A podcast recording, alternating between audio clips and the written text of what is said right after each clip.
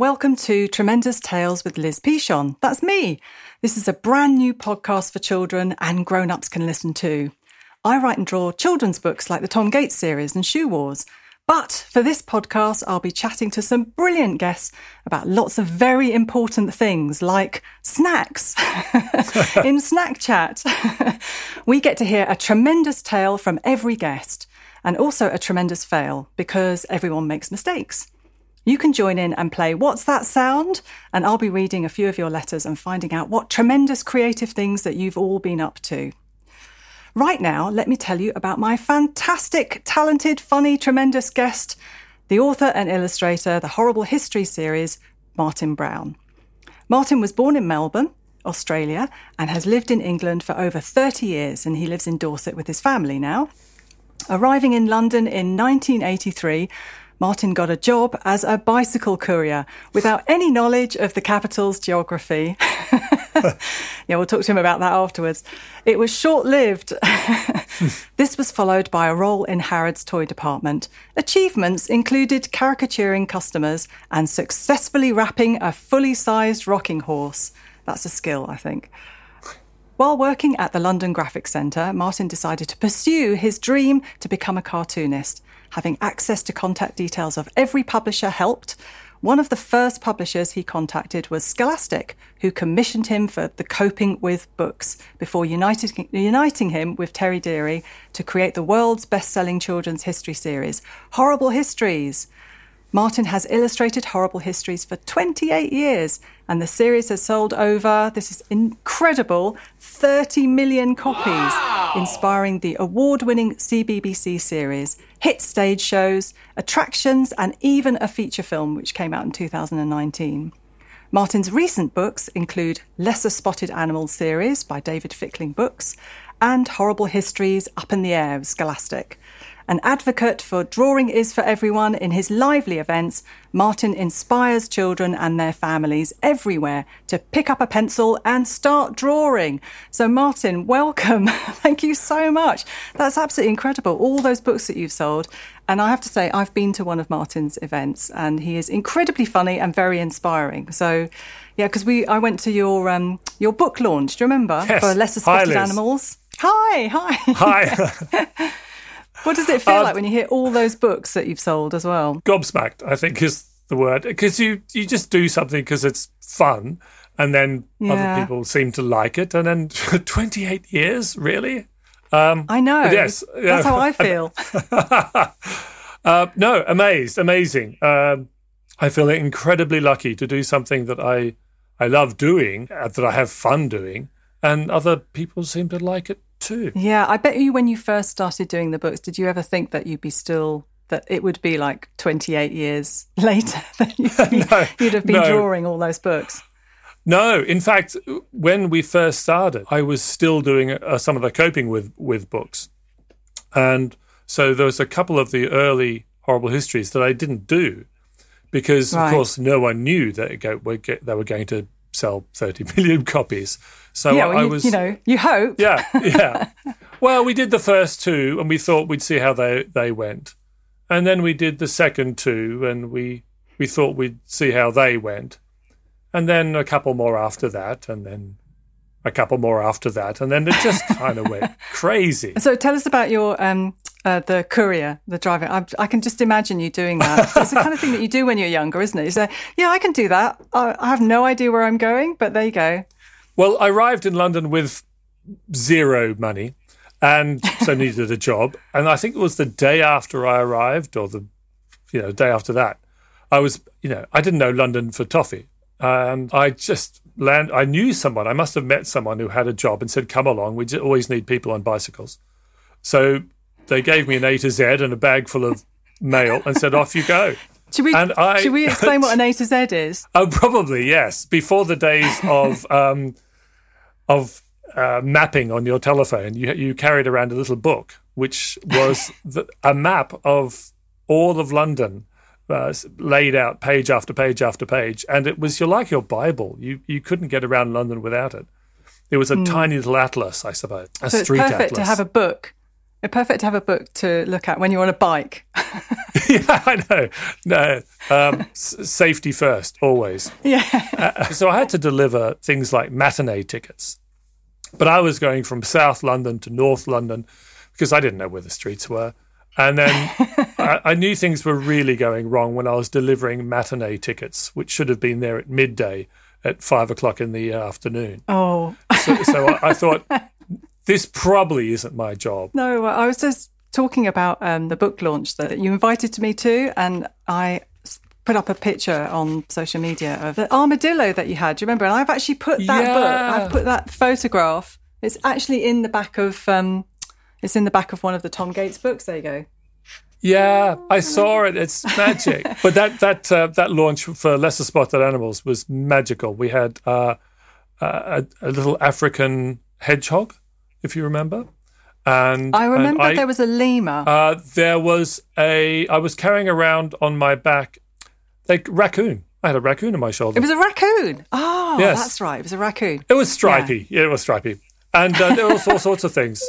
I think he he, uh, he had about half a dozen different little creatures.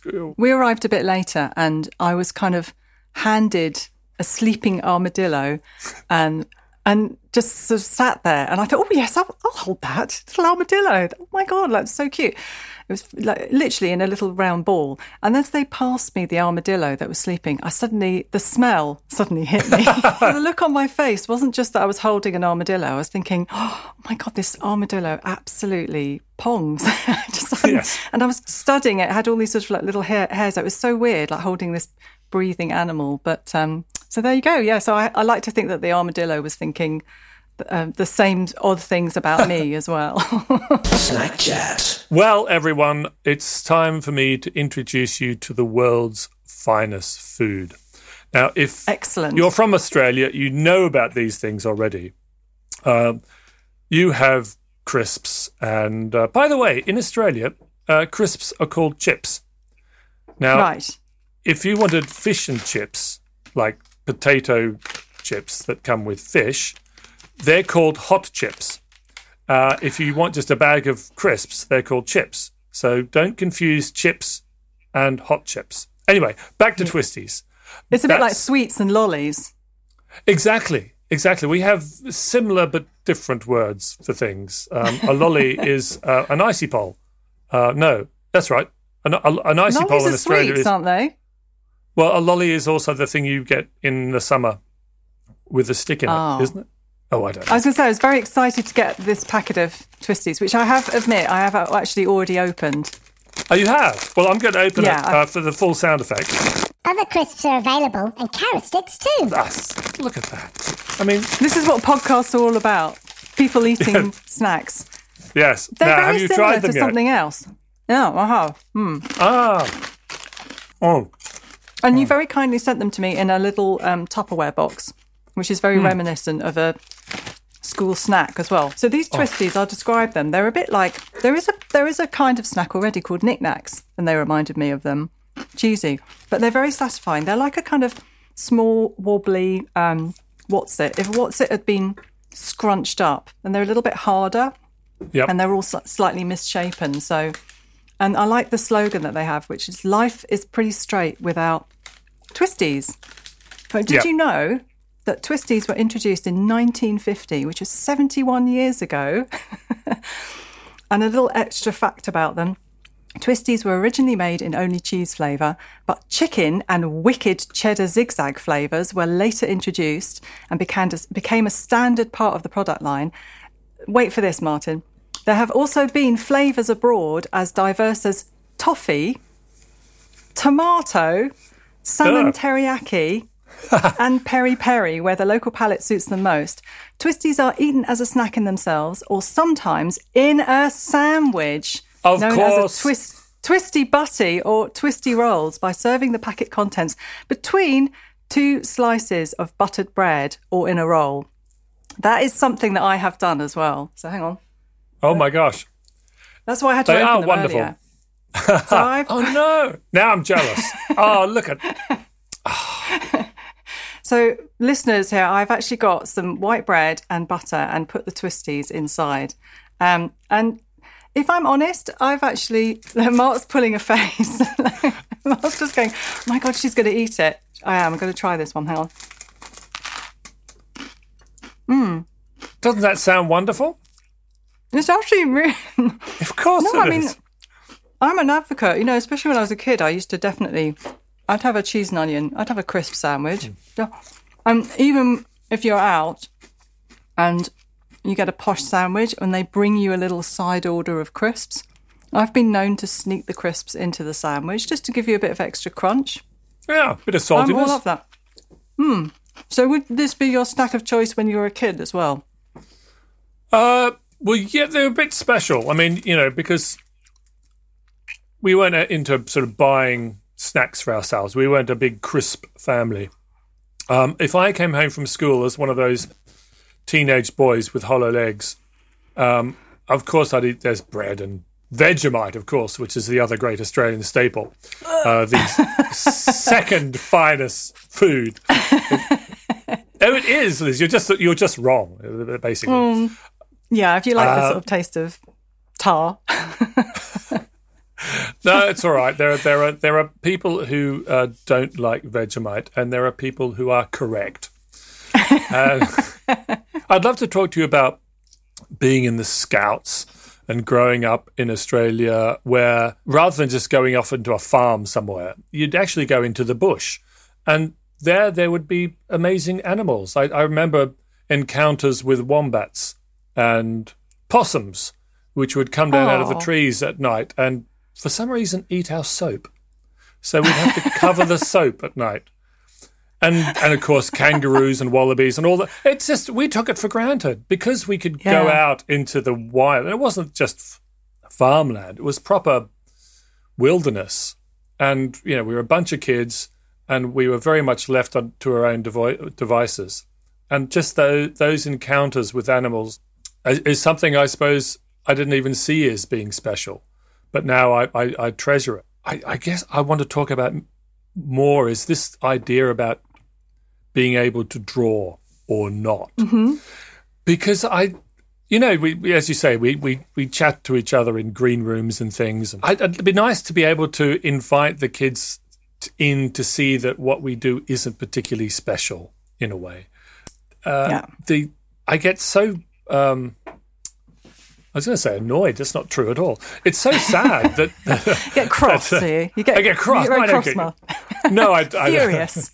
This is it. I rage that kids that are way too small to be self-conscious say things like, "I can't draw," which is kind of weird because, of course, they can.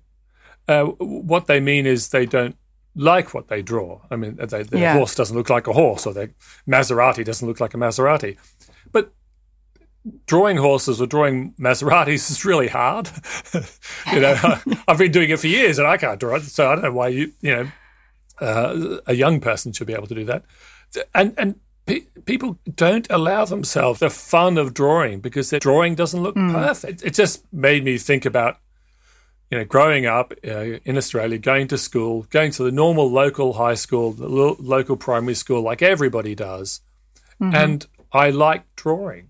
And what do you do if you like drawing? You do it more often. If you like playing football and you play football every single night after school, you're going to get better at it. If you're Tom Gates and play the guitar all the time, you're going to get better at playing guitar. That's just how it works. And it was exactly the same for me for drawing. And then I got lumbered, well, lumbered, but labeled with this title of being arty. You know, I was mm-hmm. the arty one. And so aunt, aunties would give me drawing books or crayons or paper or pencils for birthdays. Did you feel like being the arty one was a kind of bad thing, or you know, it wasn't as good as being good at other things? Did it? Did anyone make you feel like that? No, it was, it was nice to be good at something because I, I wasn't Yeah. musical or I wasn't, I really wasn't sporty. It certainly didn't have the kudos of being a sportsman. You know, they were always the cool kids. The, the arty ones were always the weirdos and the sporty ones were the cool ones. but uh, even then it struck me that how come you, you have to be one or the other? you know, why do you have to be Yeah. arty or sporty or musical or arty or uh, academic. You know, it was kind Yeah. of weird. And and even then, I thought this is weird. And all through school, I I loved doing art, so I did it a lot. And if you do it a lot, you get better. And so, Yeah. And then uh, here I am doing it for a living, and kids are saying, 28 "Oh, I, years later. 28. I know. it's still fun. That's the thing.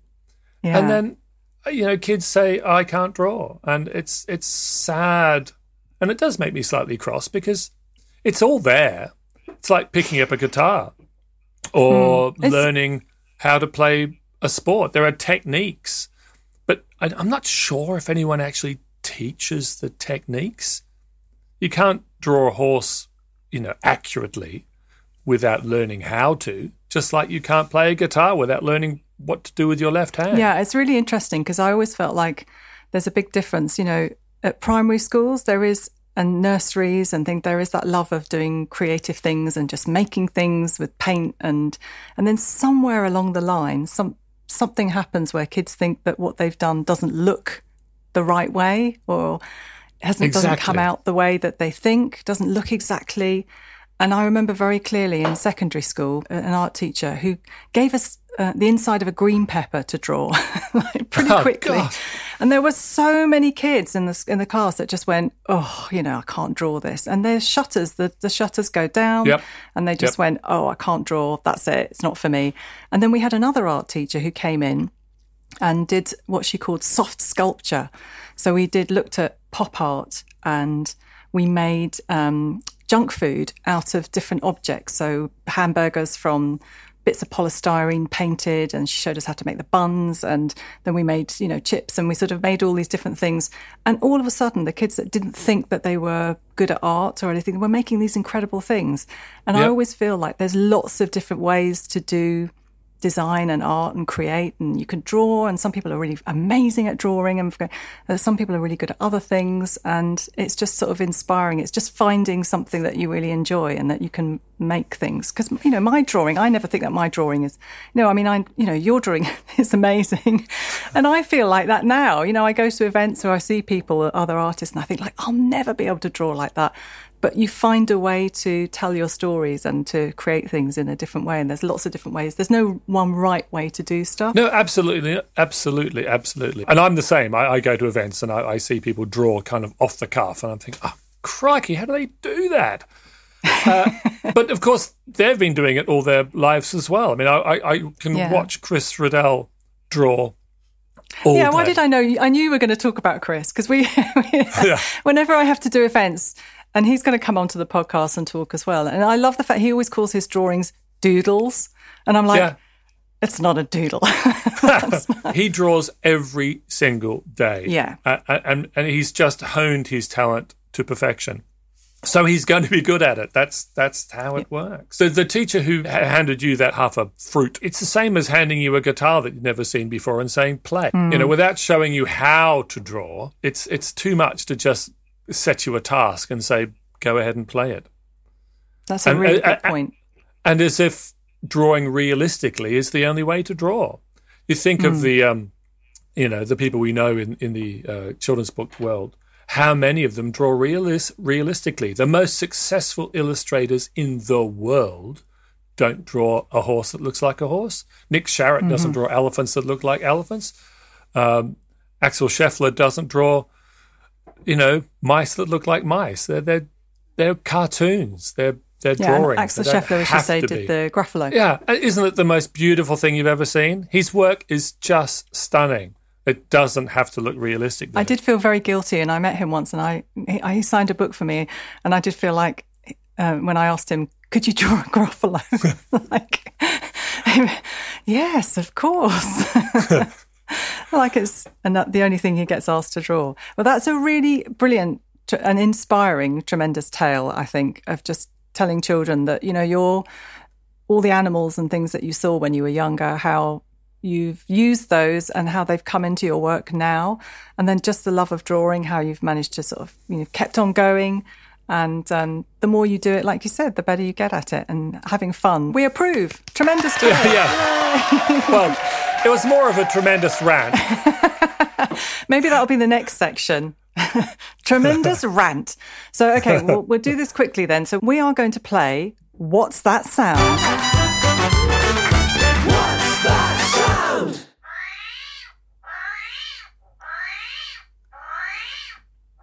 Martin's face. Yeah. like- we're not expecting you to know, but you know, take a little guess though. It has got something to do with what we've been talking about. Uh, that is someone doing an impersonation of a lemur who's been locked in uh, when the shop has closed. I think that's exactly what would happen. Okay, but we'll come back to that later. So have a listen at home and see if you think you know what that is, and we'll play it again and let you know exactly what the answer is. Tremendous fail. Do you have a tremendous fail, Martin, that you'd like to share with us? I, of course, all failures uh, must be embraced, but I'm like celebrated. I'm not so sure. Any number of drawings that haven't quite turned out the way I wanted them to. Not sure about this whole drawing being right or wrong. I don't like that. My drawing doesn't look right. My horse doesn't look right. But sometimes they don't look sort of the way you'd quite wish them to. I use a lot of um, pencil when I'm drawing and uh, often rubbing it out a lot. I rub out quite a lot of my drawing. Half my drawings don't exist anymore. But we talked about um, events and, and green rooms and, and doing things in, in schools and festivals. And they are some of my favorite times to be able to talk to the people who who read the books and buy the books and just meet everyone and, and, and talk about the things we love. And occasionally, I, I don't know if it's happened to you, we, we might get invited along to speak to grown ups and to teachers. And uh, I was invited along to a teachers' conference one time uh, out west. In, I think it was in Devon. And um, I thought I can do this. You know, I'll make a few notes. I'll do my usual talk. I'll talk about the importance of drawing technique and blah blah blah, and you know my usual. So I started talking, and then people put up their hands and asked questions, and so I answered the questions, and then I realized that because I'd answered those questions, I lost my place, and I sort of froze having done events in front of kids and 10 year olds and 12 year olds and 8 year olds for years and years and years, I had this hmm. room full of 30 and 40 year olds and I cr- crashed and burned. It was, it was, it was awful. I just, I lost my place. I didn't know what to say. I had to try and read my notes, but my notes all of a sudden oh. made no sense whatsoever. They were suddenly written in Swahili. And I just kind of ground to an ignominious halt. So, what did you learn from that? Just don't assume that because you think you know what you're doing, that it's all going to turn out perfectly well. That Like um, now, like us yes, doing this yes. podcast. Don't assume. Think about how. think of how this is how good this is going to be about ten podcasts from now. It's more to do with us, Martin. That's all. no, I mean I know exact. I, I've been in exactly the same, same position where I did. I had no idea when you first start doing books. You know, you do your book. That's what you do, and then you suddenly start to get um, invited to go and talk about them. And I'd never done anything like that. And the thought of public speaking used to make me feel physically sick. The first time I ever did a drawing live in a classroom, I picked up a pen um, to use the or the uh, use the whiteboard, and my hand was shaking so much I had to put it back down again. and it just, you know, you suddenly find yourself in these situations that you. Yep. Especially for me, I mean, I was I'm dyslexic as well, so I had these ah. terrible memories about having to read out loud in class, in front of teachers and schools, and it just brought back every kind of terrible memory. And then you start to find a way. You start to think, actually, people just really want to hear you reading it and talking about what you're doing and there's not that you know nobody's expecting waiting for you to fail. And if you No. do make a mistake it it doesn't you know you can usually try and come back from it in some way but it did take me a really long time to actually feel comfortable doing that. And I still don't especially when I'm doing stuff in front of other authors as well. Like you! But it's it- yeah, that's the, the day you're not nervous before going on stage is the day that it all goes wrong because you need that kind of tension. I think to to to to make you slightly super focused so that you Yeah. and then if you do something too often, you can get. Well, you said you're you're dyslexic. I, just a few months ago online, I was doing one of my talks about lesser spotted animals, and I finish off with getting the kids to make a poster of their own animal of their choosing, be it whatever they like, and, and sort of make a, a save the animal poster, uh, you know, save the whale sort of thing. And the one I chose was uh, something called a pika, this little rabbit like creature that lives in mountains. And I did the drawing and I was writing underneath, save the pika. Big letters, right, you know, right in front of the camera. But I didn't write save the pika. I wrote safe the pika. and it's just, and it's, there's no way back. I had written it; it was already there. I, I couldn't start the recording all over again, so I just sort of had to shrug my shoulders and say, "Whoops!" And you know, sorry, I'm dyslexic, and you know, but I'm human. Oh, you and- are too. That's interesting. I did exactly the same thing on a live World uh, Blue Peter thing that I did. Um, I- I was writing World Book Day and I spelt something wrong, and, and then tried to fix it. It like, yes, it's was all you can do. Yes. Yeah, exactly. So I think that's a very good. it. So failure sometimes you always sort of learn. It's not the end of the world, and you always learn something from them. failure is just it's kind of handy it really is i learnt more from that encounter with teachers than kind of any other event i've ever done and i'm very Mm-hmm. Yeah. grateful It's like it. you learn to go in and you think, okay, I'm just going to be a little bit more prepared than I was before, if nothing Yes. else. Excellent. okay, shall we have another listen then to our What's That Sound and see if you can, if you've got any other amazing suggestions of what it could be? What's that sound?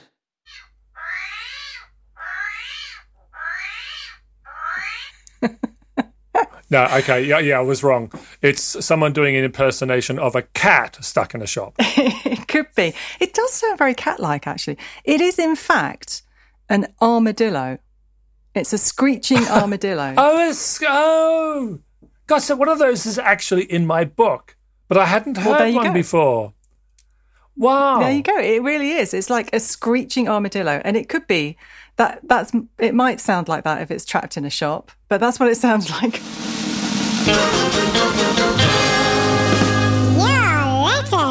Um, I've got a letter here that I'd like to read out.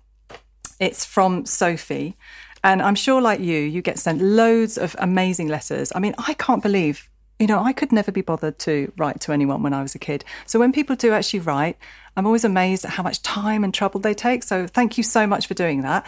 Um, this one's from Sophie, and it says, um, on my picture, I drew one of my favourite teddies as a ballerina. I also have a, three dogs, and one of them, uh, which is mine, is called Bingo. And I just picked that one out because I thought that's such a brilliant name for a dog. And the others are my aunts. And you've inspired me to do more doodling. Thank you for your fantastic lesson. I must have done a lesson of some kind. So she's done a drawing, which I'll post up there. I'll show you, Martin. There's uh, her oh ballerina dog and uh, I like the other little dogs that she's drawn as well. So that one's from Sophie. i like Um, bingo Bingo, yeah, I particularly picked that one out because I thought that's a really good name for a dog. Bingo, Is bingo, bingo. Bingo looks like he or she might be a short-legged creature, um, possibly a dachshund. It could be, yeah. She's got nice. Bingo's got nice long ears. And the other one, this is a little bit what you're talking about. This is from Liam and Reese. And I put up colouring sheets and things on my website, especially after lockdown. And they sent me loads of pages that they'd coloured in. But Oh, what I thought was interesting about their letter was the one that they drew themselves. So they coloured in all the ones that I sent. But the one I liked the best, so I'm just rustling away here, is the one that they made up themselves. Yeah. So there you go. That's very much like what you were saying. You know, they've they've used mine drawings as a basis to do something, but actually the one that they made themselves, I thought was really excellent. And I'm sure you get lots of children um, copying your drawings and inspired by drawings of animals that you do as well, Martin. Yeah, it's it's it's always amazing and, and kind of humbling to to to get letters from from kids and, and especially with drawings uh, because you can see that, that there's a lot of there's a lot of love in there. There's there's a lot of care and attention that goes into them. I don't feel like I read out Liam and Reese's letter quickly. It just said during the first lockdown, me and my little brother made kites, fish biscuits, and all kinds of things from the Tom Gates books as well. This isn't just a plug for the Tom Gates books. I'm just saying it was interesting that they No, they were, lovely. you know, they were making things and cooking and doing things like that as well. So thank you. biscuits made out of in. fish. I'm not entirely sure about, or are they biscuits shaped like fish? There, well, Granny Mavis in the book is she's very keen on putting very unusual combinations of food I together. remember. So she Yes. makes fish biscuits, but they actually they're one of the few things that don't that taste okay that Tom doesn't mind. Tea and So- cornflakes makes perfect sense to me. Yeah. yes. or custard and a carrot stick as well. Tremendous book. Do you have a tremendous book that you would like to tell us about, Martin? My favorite books, or the book I would love to tell everyone about, is a, is a, how to draw cartoons. Because Brilliant. if you want to, or if you love drawing and you want to draw more, if you want to be better at drawing, then pick up something that shows you how. And there is a brilliant one, How to Draw Horrible Science by T- Tony De Saulles. Now, it's not just because I know Tony. It's not just because it's uh, another horrible. Because Just the horrible you a little history is- envelope. yeah, yeah. Checks in the post. Uh, but this wonderful book does precisely what I would like to do in a book myself if I was to ever make a how to draw book or do a how to draw book. It starts with the the simplest sort of wobbly cartoon shapes. Even if Right. you can't draw a circle, you can still draw. I was So holding in Martin's holding the, book up. But we'll make sure we'll take a picture of that and we'll put that up on the the podcast. So yeah, I mean that's that that looks have you still got the book that your mum gave you then? I have. I have. It's it's sort of old and I don't have it here, unfortunately. Right. Um, and say unfortunately, it's I old and decrepit. yes. Were you going to say it's old and decrepit? I was going to like, I know the feeling. no, it's a bit. It's a bit threadbare and a bit brown, and the pages are all yellow, but it's still wonderful. It was called Fun with a Pencil by a guy called uh, Andrew Loomis. I'm just laughing. and um, I, I, I, I, so I, No, I can't recommend it. I can't recommend it highly enough. Uh, but really, I can't recommend it at all uh, because it was done back in the time when uh, people thought differently about. I I used to copy from Things. comics. Yeah, I used to copy from comics and stuff. And there was this really weird thing that if you used any, if you used tracing paper, like it, there was a bad thing, like your teachers would tell you, like, oh, you know, don't trace, you know, you shouldn't be tracing, it's cheating. And I used to think, but that's how you used to learn. Like, uh, you know, you trace something or you copy something and then you Yep. get to learn how a, you drew an eye or a face or something. And then you'd learn how to do it yourself and then you'd start adapting it. So I always used to think it was a bit weird like that, you know, that's cheating. And like, why? Yeah. we, we got, if, and then when you go to art college, the first thing they do is they send you into a gallery to copy the masters. Well, that's the same yes. thing, you know. We got these silly rules. Whatever helps you learn what. If you if you trace over a drawing of a bird, you're learning the shape of the bird. It's it's a brilliant thing to do. That's a really good tip as well. Shameless plug. So this is your opportunity for a shameless plug, Martin. Take it away.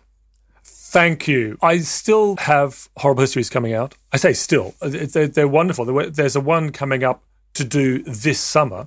The last one uh, that came out was called Up in the Air, which, as the name suggests, is all about the history of flight. And the thing about I have it here. the history of flight. Ah, yes. I will take Um, pictures and let people know.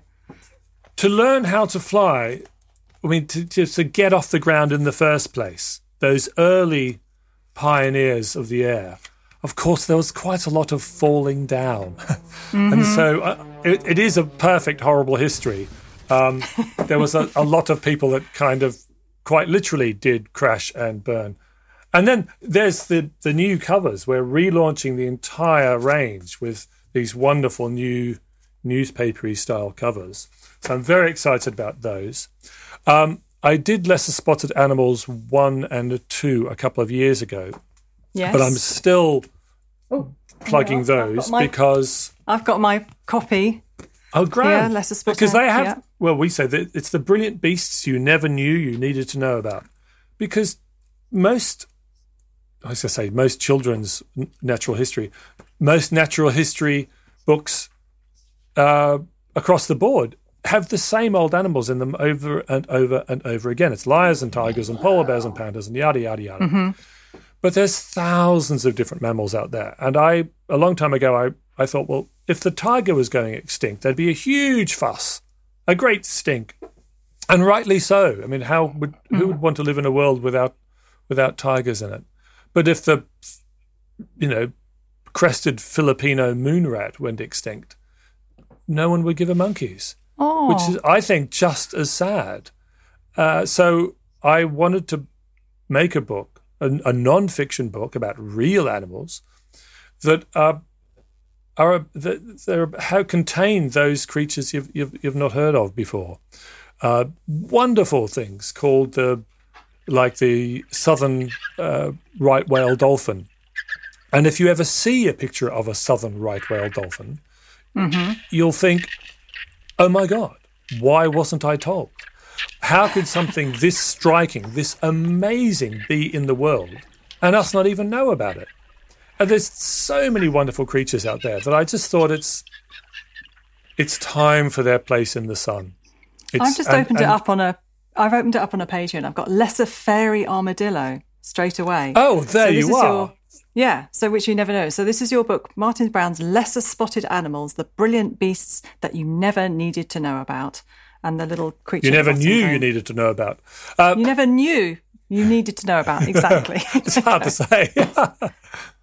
so I, I I want to do a lesser spotted animals three because there's so much out there. So that's something that I would love to do. I've also, of late, been dabbling in fiction. Aha! Oh, Um, and I've written my first novel. It's it's for quite young readers. It's called Nell and the Cave Bear, and it comes out in September. And it's and about a little girl. by? It's that's published by Bonnier Books, Bonnier Children's Books. Oh, it's a well Piccad- Piccadilly Press. Excellent, and that's coming out in September. And this is is this your September. first? This isn't your first. My first novel. book, is it? My first Is fiction. it? Yeah, I loved it. I I, ha- I had such a good time writing it. Um, I had the idea for it years ago, but I did had no idea how to do it. And it's a it's a lovely sort of gentle story of a a cave girl and her pet cave bear who run away um, and end up on a log floating down the river, where Aw. at one point uh, they're saved by mammoths. But, say well. You know, mammoths, Mammoths, excellent. mammoths. Well, yes. So that, that's know, coming out in got- September. Yeah, uh, but I I loved. I to be honest, I'm a bit. You know the fuss that's made over writers. You know, writing that was. You've been controversial, Martin. No, well, drawing. You know this. Drawing is so much harder than writing. I mean, all the oh gosh, whenever the writers are gather, it's kind of like, oh, you poor dears. I mean, that writing, I loved every minute of it. I'm, I'm going to do more writing. In fact, I'm writing the second Nell and the Cave Bear uh, as we speak. The rest Oh, of today, I'm going to be settling down to that, and it's just such fun to write. And uh, Oh. I, I, I, I don't know. And what age group I- is it for? uh, sort of quite young, sort of six, seven, eight, sort of thing. Because it's, so it's a gentle story, and it's a, uh, it's not terribly long, and it's got lots of pictures. Brilliant. And it's Well, got we'll mammoths. absolutely. We'll look forward to seeing that. I'm sure we'll be. I'm sure we'll be seeing that around the bookshops in September. It's exciting. We'll be able to actually go out and um, and meet people and go and sign books I and know. everything. So, hooray! So that's Martin's shameless plug. Thank you very much for that. Thank you so much, Martin. It's been an absolute delight to chat. But I say before you go, I know that you have a gold Blue Peter badge already.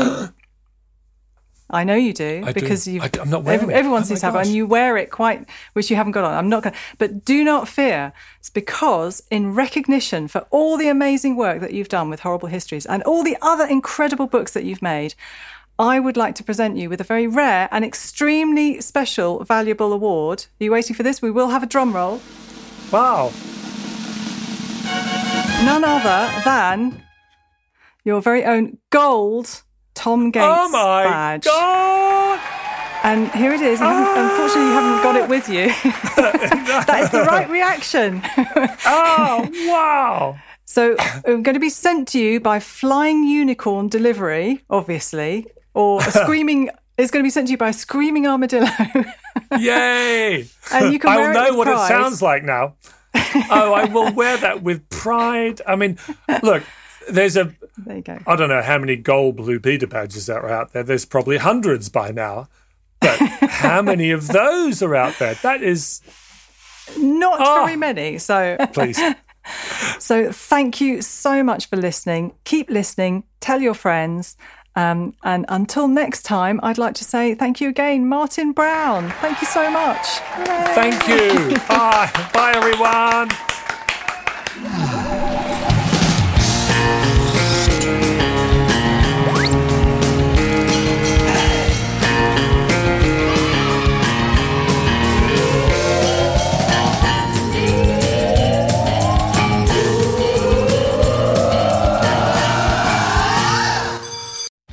If you've enjoyed this podcast, please do like and subscribe. And I've been told that it really helps other people to find it. And I would love as many children as possible to hear from these amazing creative people that I've talked to and to get inspired to pick up a pen, a pencil, get creative, make up their own stories, just like we've done. So thanks very much for listening. Bye.